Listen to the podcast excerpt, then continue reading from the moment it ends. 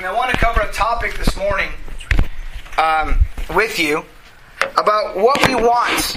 Because when you start to follow Jesus, there is this inevitable things that we want from God.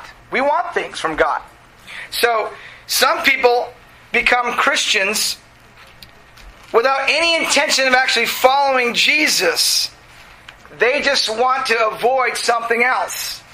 Now, we as a church don't want to avoid helping out other people around the world.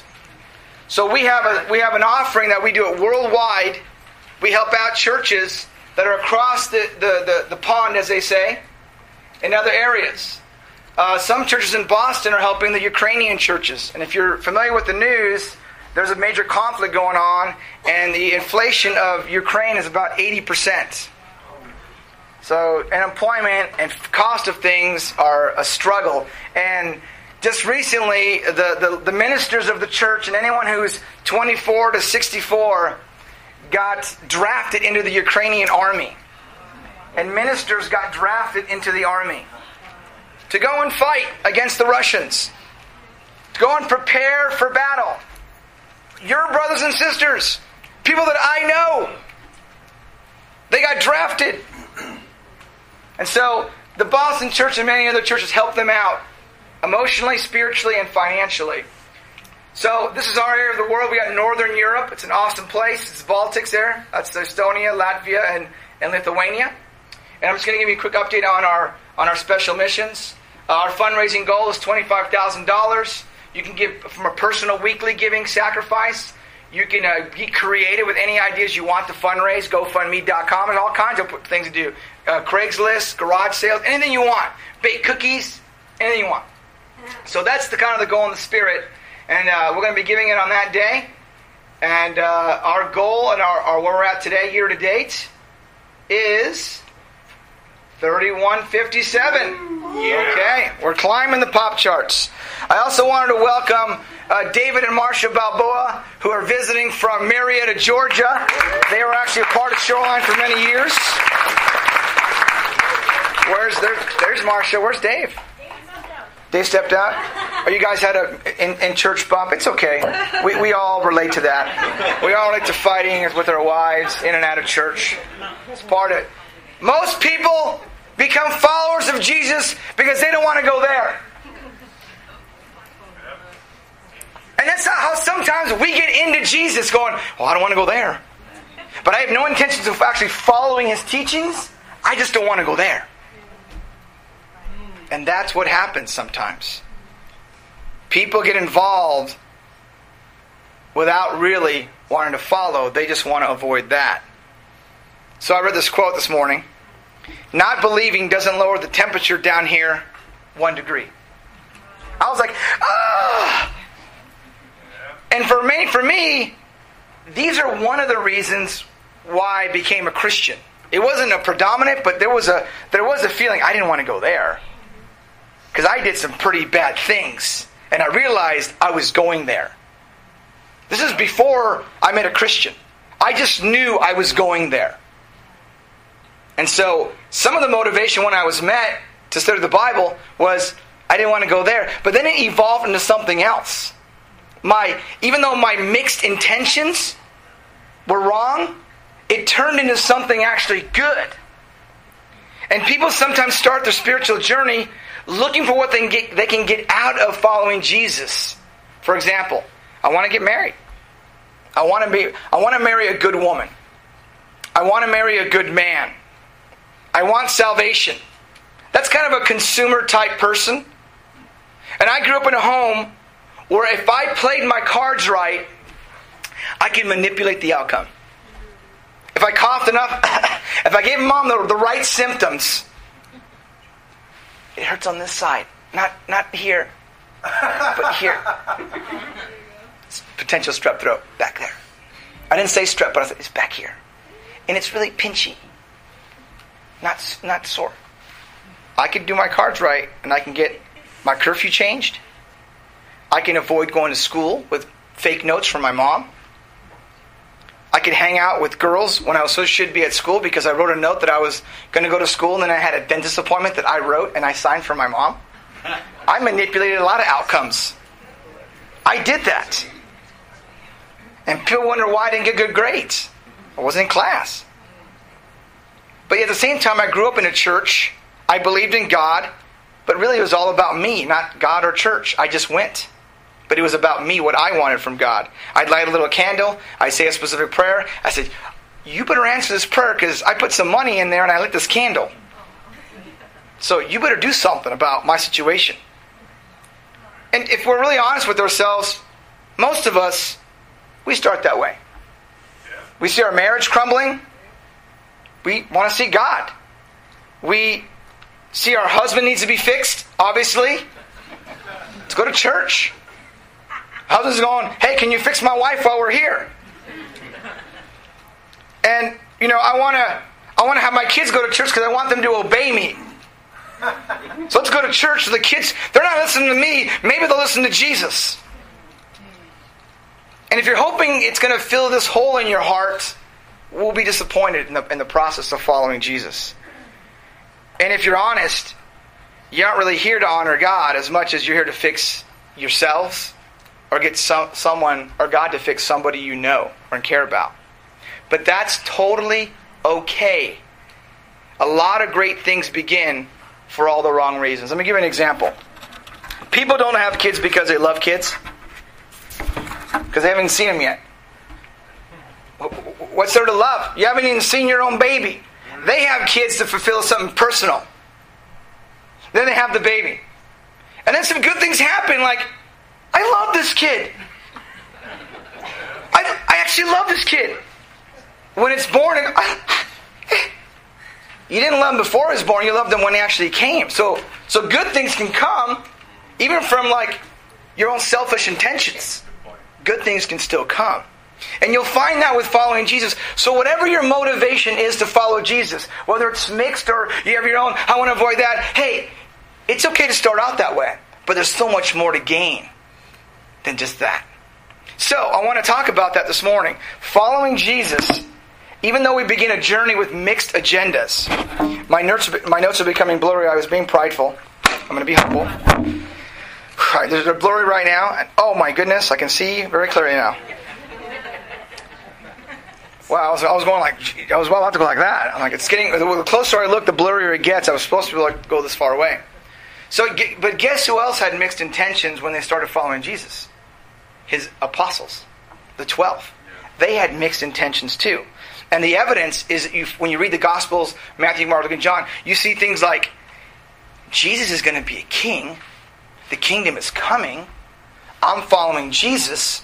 If I'm friends with the king, my life's going to be good. And then not only that was Jesus, when you're king, who is the greatest among us? Who will be the best in your kingdom? Who will be lifted up and honored the most in your kingdom, Jesus? That was a lot of their arguments. Who is going to be the greatest in this kingdom that Jesus was going to establish? That's why last week, when Jesus says, I'm going to die, Peter pulls him aside and he says, Hey, Jesus, Jesus, let's not go negative. Right. Because you're ruining what I'm going to get out of this. Your plan is affecting my dreams. And so he says, Jesus says to, to Peter, Hey, get behind me, Satan. You don't have in mind the things and the concerns of God, but merely human concerns. We all have human concerns. You come to church, but you want God to do something about something in your life. That's okay. It's not necessarily about following Jesus. It's like, hey, fix this situation, Jesus. So one afternoon, after this conversation, Jesus is talking about how difficult it is for rich people to enter the kingdom of God. Because it's hard to get them to open their hands and their lives. Okay? So Peter starts thinking about that day and when he walked away from his family business. Because he starts talking about the rich. He walked away from his family business, he walked away from his career. And Peter answered Jesus, We have left everything to follow you. What then will be there for us? What am I going to get out of following you? I left my business. And then, and, and the night, the night that Jesus gets arrested, it looks like they have nothing to gain anymore and everything to lose. And what happens? The disciples flee. They go back. They desert Jesus. Jesus didn't throw them out. Eventually, one by one, they came to the point where they were willing to lay down their agendas and take up his teachings. And they turned the world upside down. But this was after they deserted him. They eventually go, wait a minute, wait a minute. My view is all wrong. And so they evolve from mixed intentions, mixed motivations, and following Jesus to something more greater than following. So if you're here this morning and you have mixed intentions because your marriage is on the rocks, you are, your wife and you are sleeping in separate rooms, and you want to, you're, you're in desperate need of help. It's okay to come to church for that. Because then you get exposed to Jesus and his teachings, and maybe it'll evolve. Every one of the disciples came to the, the point going, Yes, it's worth it. Except one. Except one of his twelve did not change. And his name was Judas. Like the other disciples, Judas had a picture of the whole, how the whole thing was going to play out. He understood the Old Testament to say that God would send a king and he would reestablish this kingdom as, as it was in the days of King David and King Solomon. And they believed the Messiah was going to be a reigning king, as what how he took it. He's going to reign, so that means he's going to overthrow Rome. He's going to reign, and I'm going to be the beneficiary. I'm going to be with him. And so Jesus, obviously a man of God, seemed to fit a lot of those uh, those characteristics of the Messiah, with some notable exceptions that Judas may have thought. One, Jesus seemed a little too passive at times. When he'd do something, don't tell anybody. He'd leave the crowd. He'd do a miracle, then he'd leave quietly. It's a little too passive for a king. Maybe he didn't hate the Romans enough. If you're going to overthrow them, you got to hate them. He even paid taxes to Caesar. Give to Caesar's what is Caesar's. Strange. You're supposed to overthrow Caesar. He wouldn't get organized and assign positions like an army commander. Twelve tribes. You get that tribe. You get this section. This. He didn't do that. He wouldn't cooperate with the Jewish rulers. You need kind of a you need kind of a base to get your insurrection going. It'd be good to have those guys on your team. He didn't do that either. And he wasn't concerned with getting a war chest. You know, we need money. We have to fund our overthrow. We have to fund you to be the king. We need money. He didn't do that either. But Judas assumed that Jesus was just biding his time, I believe. After all, he talked a lot about the coming kingdom. So, as his theory goes, Jesus was going to throw off the cloak of the rabbi teacher, claim the throne, assume the assumption that his, it was his power to take, he would rise and he would, he would reward those who were with him, who were loyal to him. And Judas was banking on that. Let me give you a, a scripture that gives you a little background in, into Judas. While Jesus was at Bethany in the home of Simon the leper, a woman came to with him with an alabaster jar of very expensive perfume, which she poured on his head as he was reclining at the table. When the disciples saw this, they were indignant. They were upset about this. Why this waste? This perfume could have been sold at a high price and the money given to the poor. This account is also in the account of John. And John gives us one extra detail about Judas.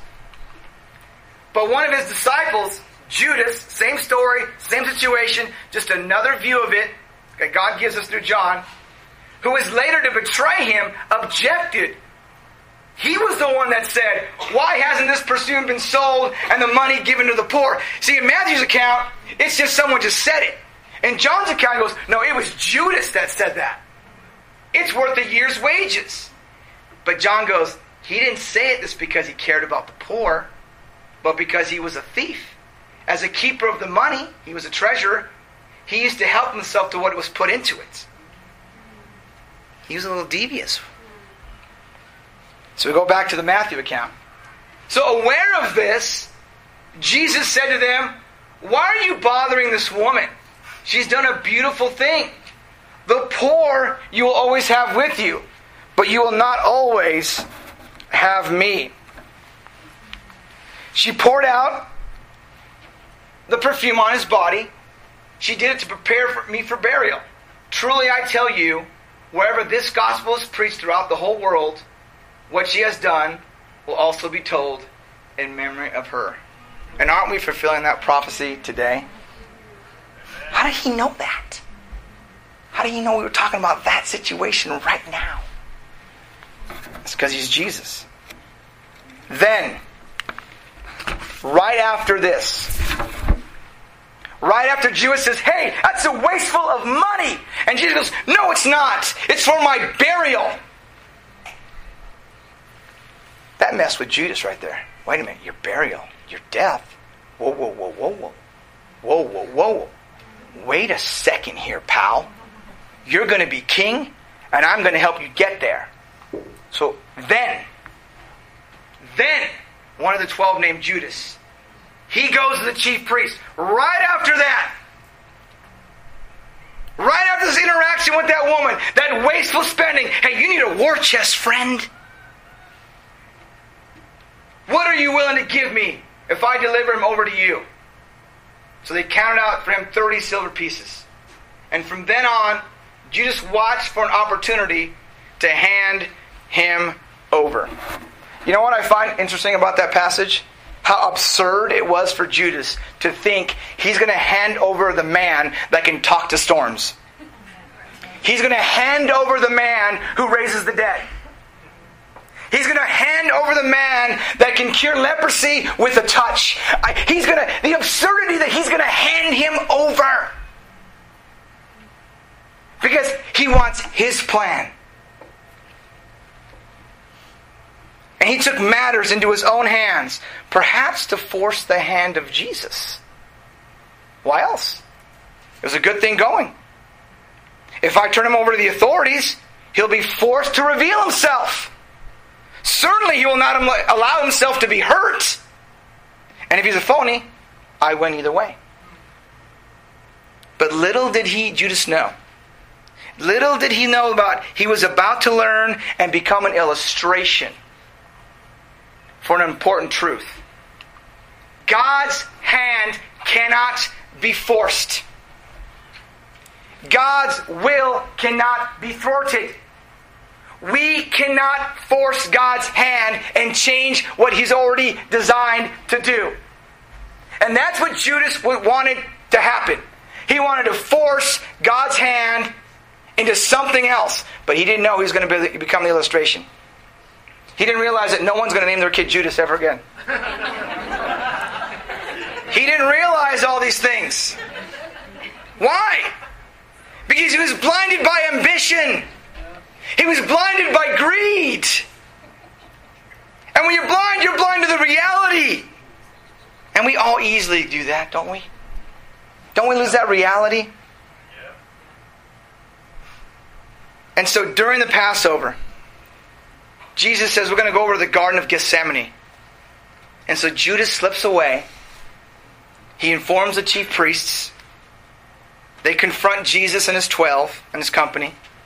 Judas kisses Jesus to identify him because he wasn't blonde hair. He didn't have blistering blue eyes. He looked like one of the 12. He looked like one of them. So who, who do we arrest? Oh, the one I kiss. Arrest that guy. So Judas kisses him. And then they arrest Jesus. And Judas is going, oh, okay, guess it's good. This is good. And then Early in the morning, all the chief priests and the elders of the people made their plans to have Jesus executed. So they bound him, led him away, and handed him over to Pilate, the governor. When Judas, had, who had betrayed him, saw that Jesus was condemned, he was seized with remorse. What? What?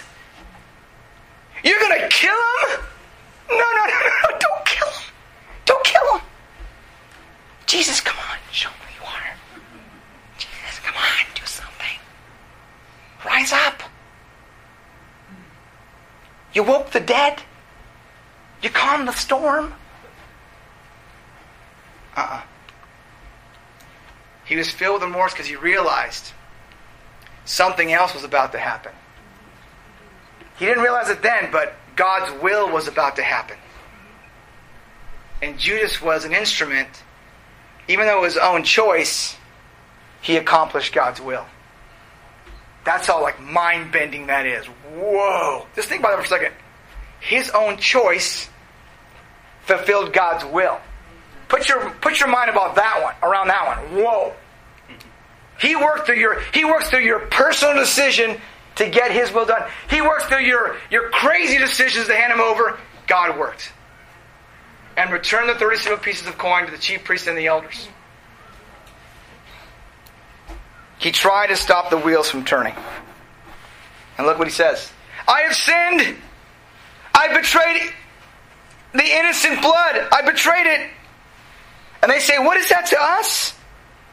That's your responsibility. You chose this path. You're responsible for the outcome of the journey. And then Judas throws the money back in the temple and left. Why do you think he threw back the money? He liked money, but he threw it back. Maybe because it was a reminder of what he just did. He's like, I'm trying to undo my will now. I'm trying to undo it. You ever do something your will and you go, oh, that didn't work. Let me undo this. No, it's too late. The consequences. Mm-hmm. And God has already put it in play through his own decision what was going to happen. That's why when you read about he was going to hand Jesus over, that's how absurd that is. God, I'm going to, I'm going to, I'm going to force the hand of God through my prayer and through my life to get him what I want him to do because I want what I want. And we can all start our Christianity that way. I want you to fix my wife, fix my husband, fix my kids, heal my marriage. But there's so much more to that. So many greater things. I want you to find me a husband, find me a wife. There's so much more. Judas went away and hanged himself. I want you to, I want you to see this next verse and look at this. Look at the hypocrisy and the religiosity of the leaders. The chief priests pick up the coins and said, It is against the law to put this into the treasury. Okay, it was against the law to conspire against Jesus. But they're like, it's against the law to accept this money back, knowing that we're just going to murder an innocent man.